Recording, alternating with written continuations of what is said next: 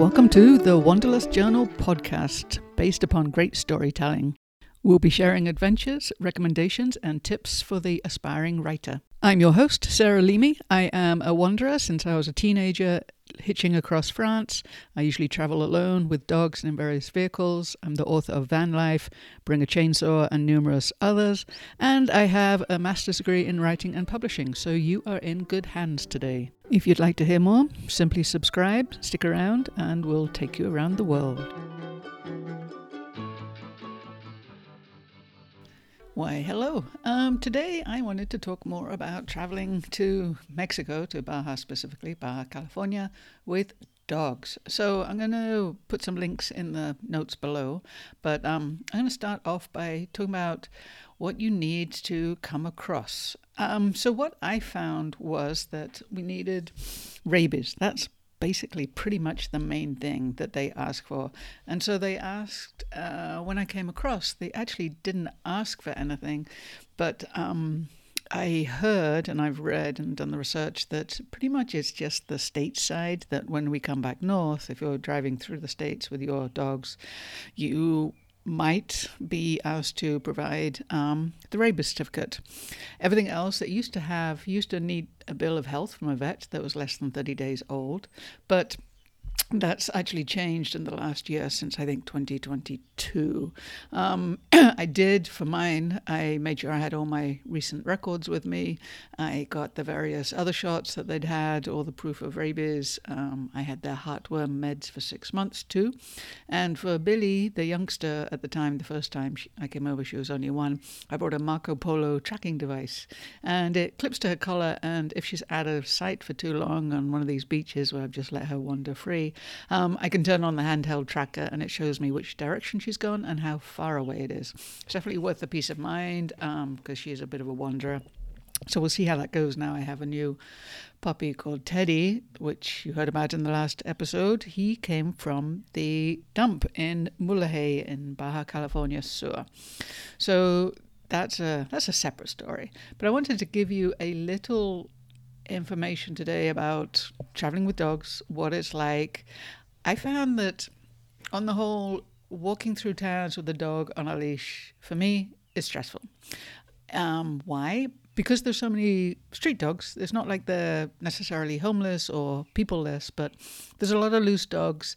And my dogs, if they're on a leash or weren't comfortable. You know, I mean, that leash reactivity, it's a serious thing. It happens whether you're in the States, whether you're in the West, whether you're in Mexico, whether you're on a beach, whether you're in a city. Dogs react differently when one is on a leash and one is not, or when both are on a leash.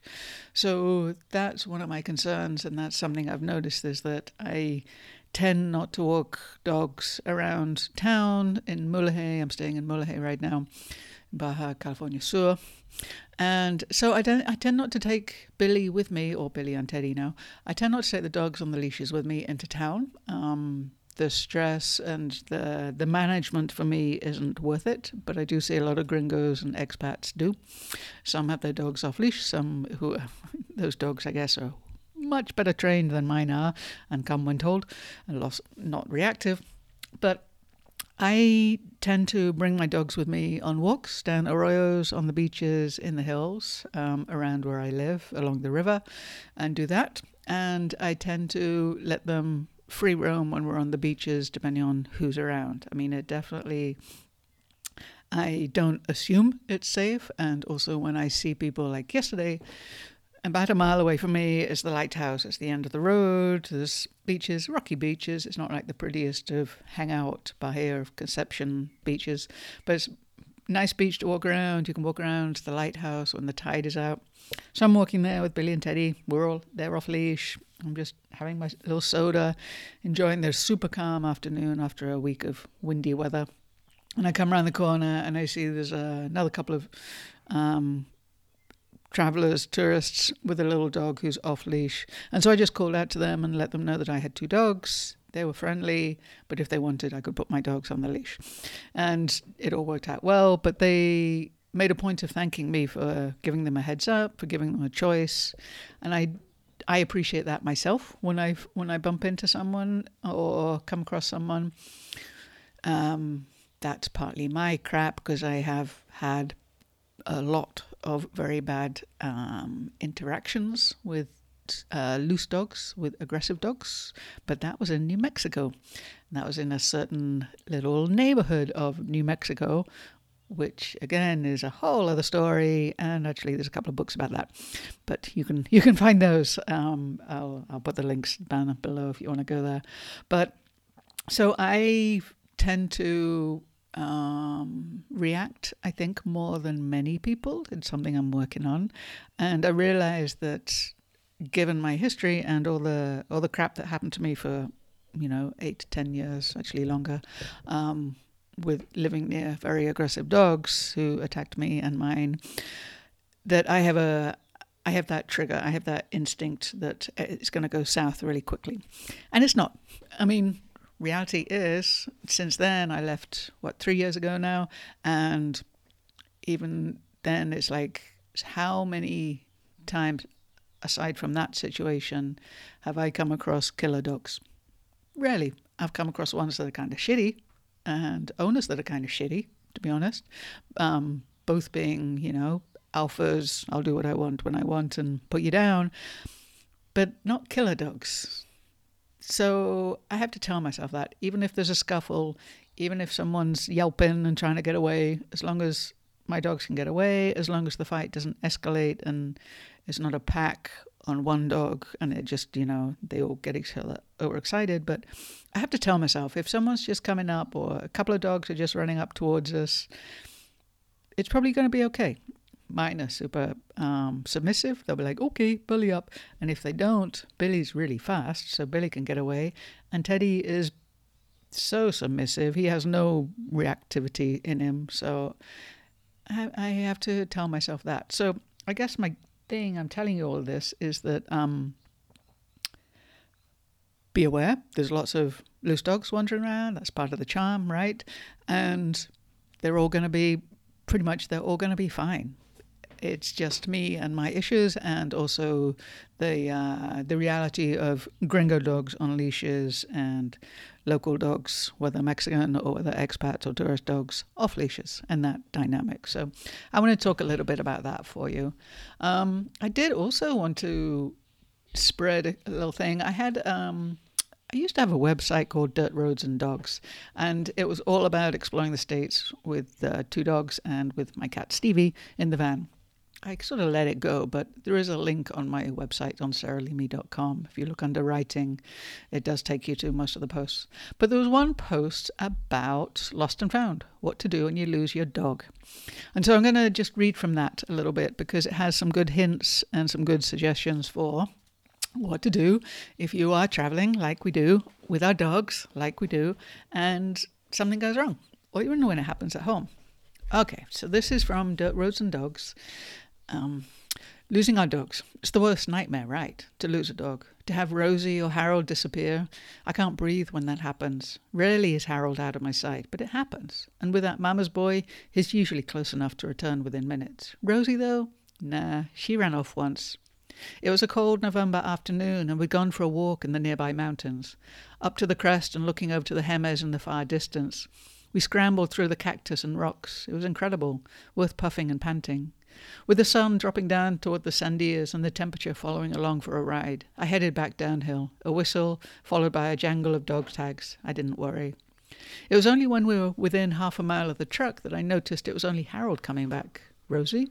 Nowhere to be seen or heard. Rosie! I screamed, I yelled, I cajoled, I clapped hands, I threatened to leave her. I yelled again, and nothing worked. The sun was low in the clouds and it was cold. Did I mention that? Suddenly my bravado failed, and I stormed uphill along the trail, calling her name more and more desperately. Nothing. Back down to the truck with Harold within reach. I found I'd left the phone back at home. Shit, now what? I couldn't call my friends or neighbors to help search. Shit, what do I do? Harold sat in the front seat. I started the engine and waited. Sometimes that helps to get her attention. The sound, the sound of us leaving. But nope, nothing. It was getting colder and darker.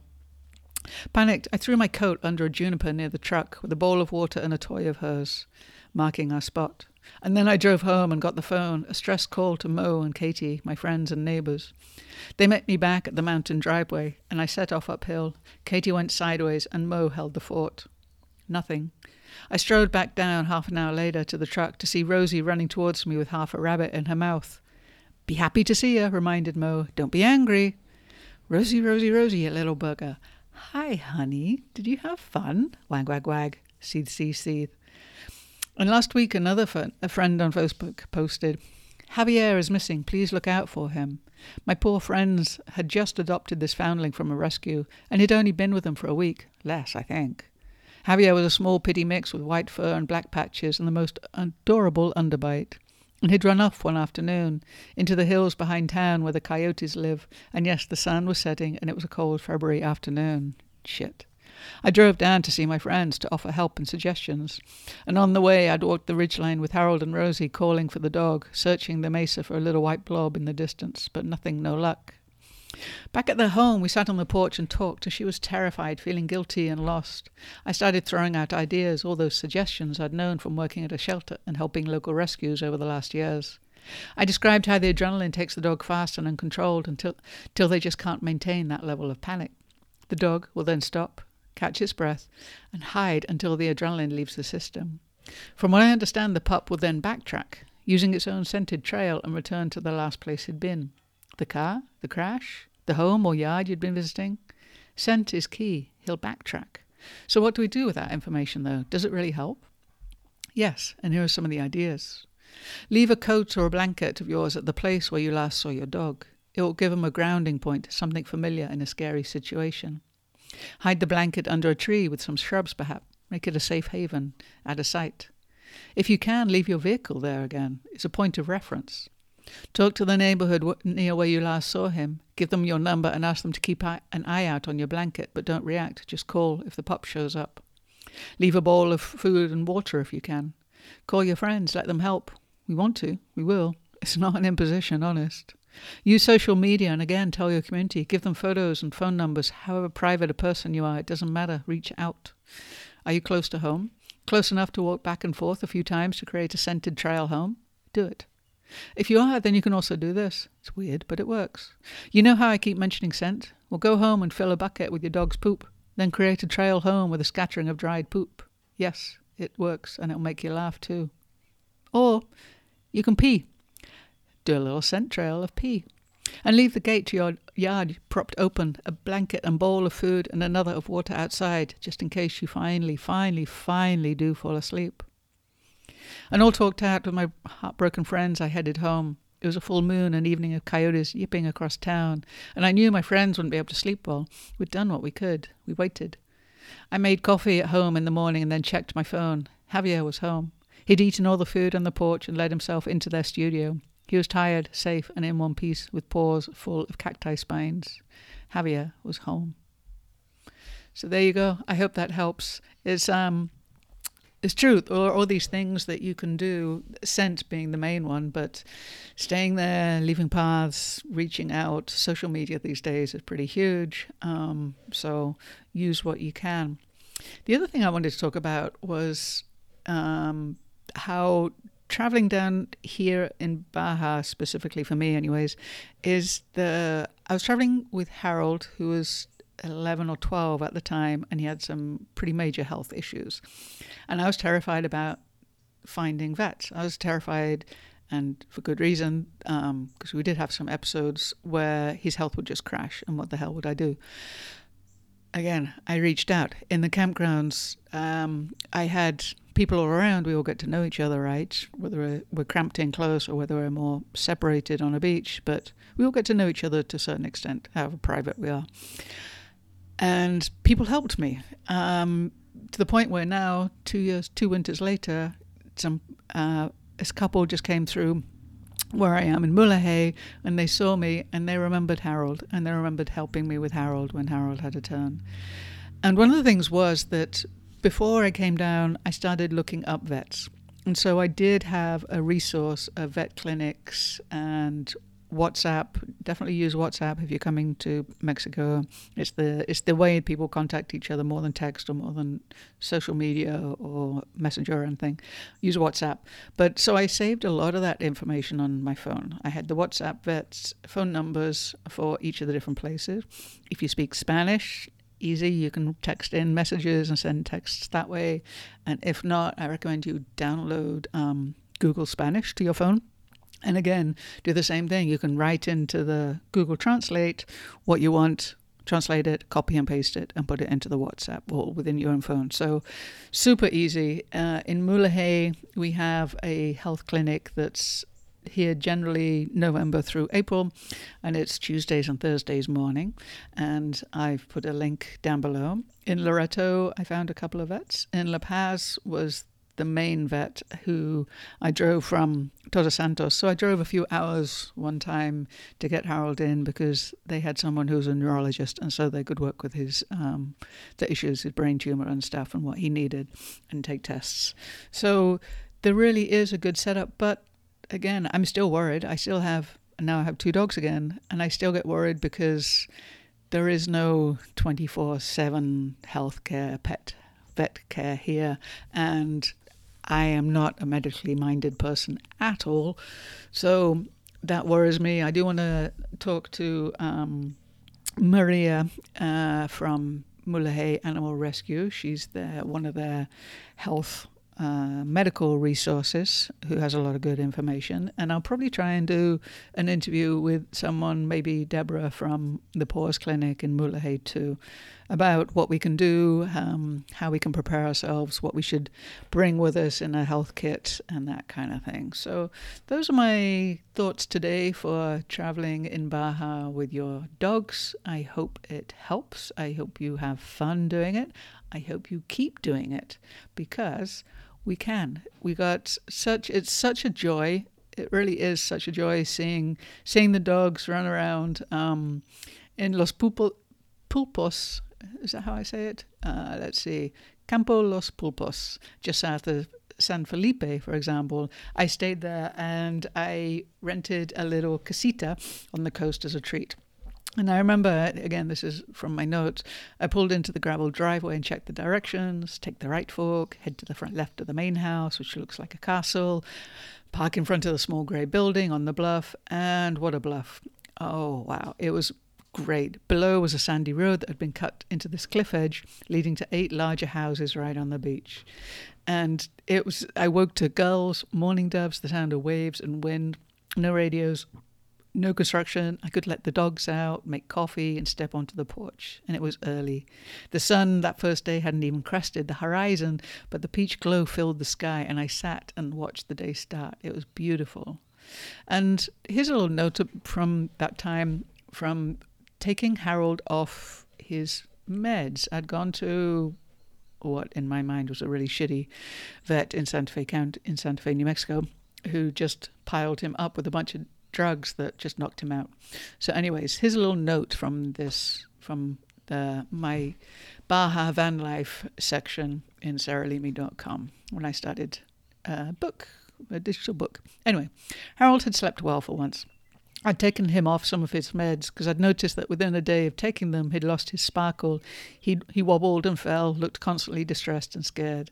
And I didn't like the vet who prescribed them. Her vet tech had tried to drag Harold down the corridor by his leash. He was fully belly down on the floor, and she dragged him by his neck. Um, he was a terrified senior dog, unable to stand on his own. So no, I'll never go back to them.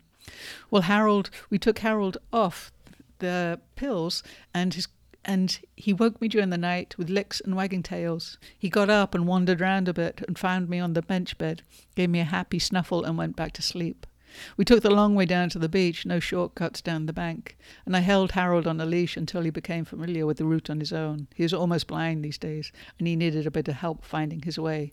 Once it was in his memory, he did great. It took three, took three walks. It was amazing. So uh, he he really took to it. It was really safe, and I have to say, um, taking my boy traveling around was wonderful. To go back to a beach with him in his last year, um, he was with me for about another nine months after that. But to take Harold, who had been with me for 14 years in total, was beautiful, and then to take Billie, who was learning from him, and now two years later, we have little Teddy, who reminds me so much of Harold, that sweet sweet dopey big boy, you know, just the gentle heart, the the lovely energy, and um, yeah. So now Billie is the big sister teaching him, and I think I think it's going well. So, anyways, that's it for today. Lost and found: what to do when you lose your dog, what to bring paperwork wise and health wise into Baja, and a couple of little stories for you. And also, um, next time, we'll get back to the update on Mulegé Animal Rescue, and also I will give you information on what the vets and vet techs recommend we bring um, for our own safety and what things we can do for ourselves if there are any medical emergencies in Baja California with our dogs. So Thank you very much for listening. I really appreciate you all sticking around. I'll talk to you again soon. Bye.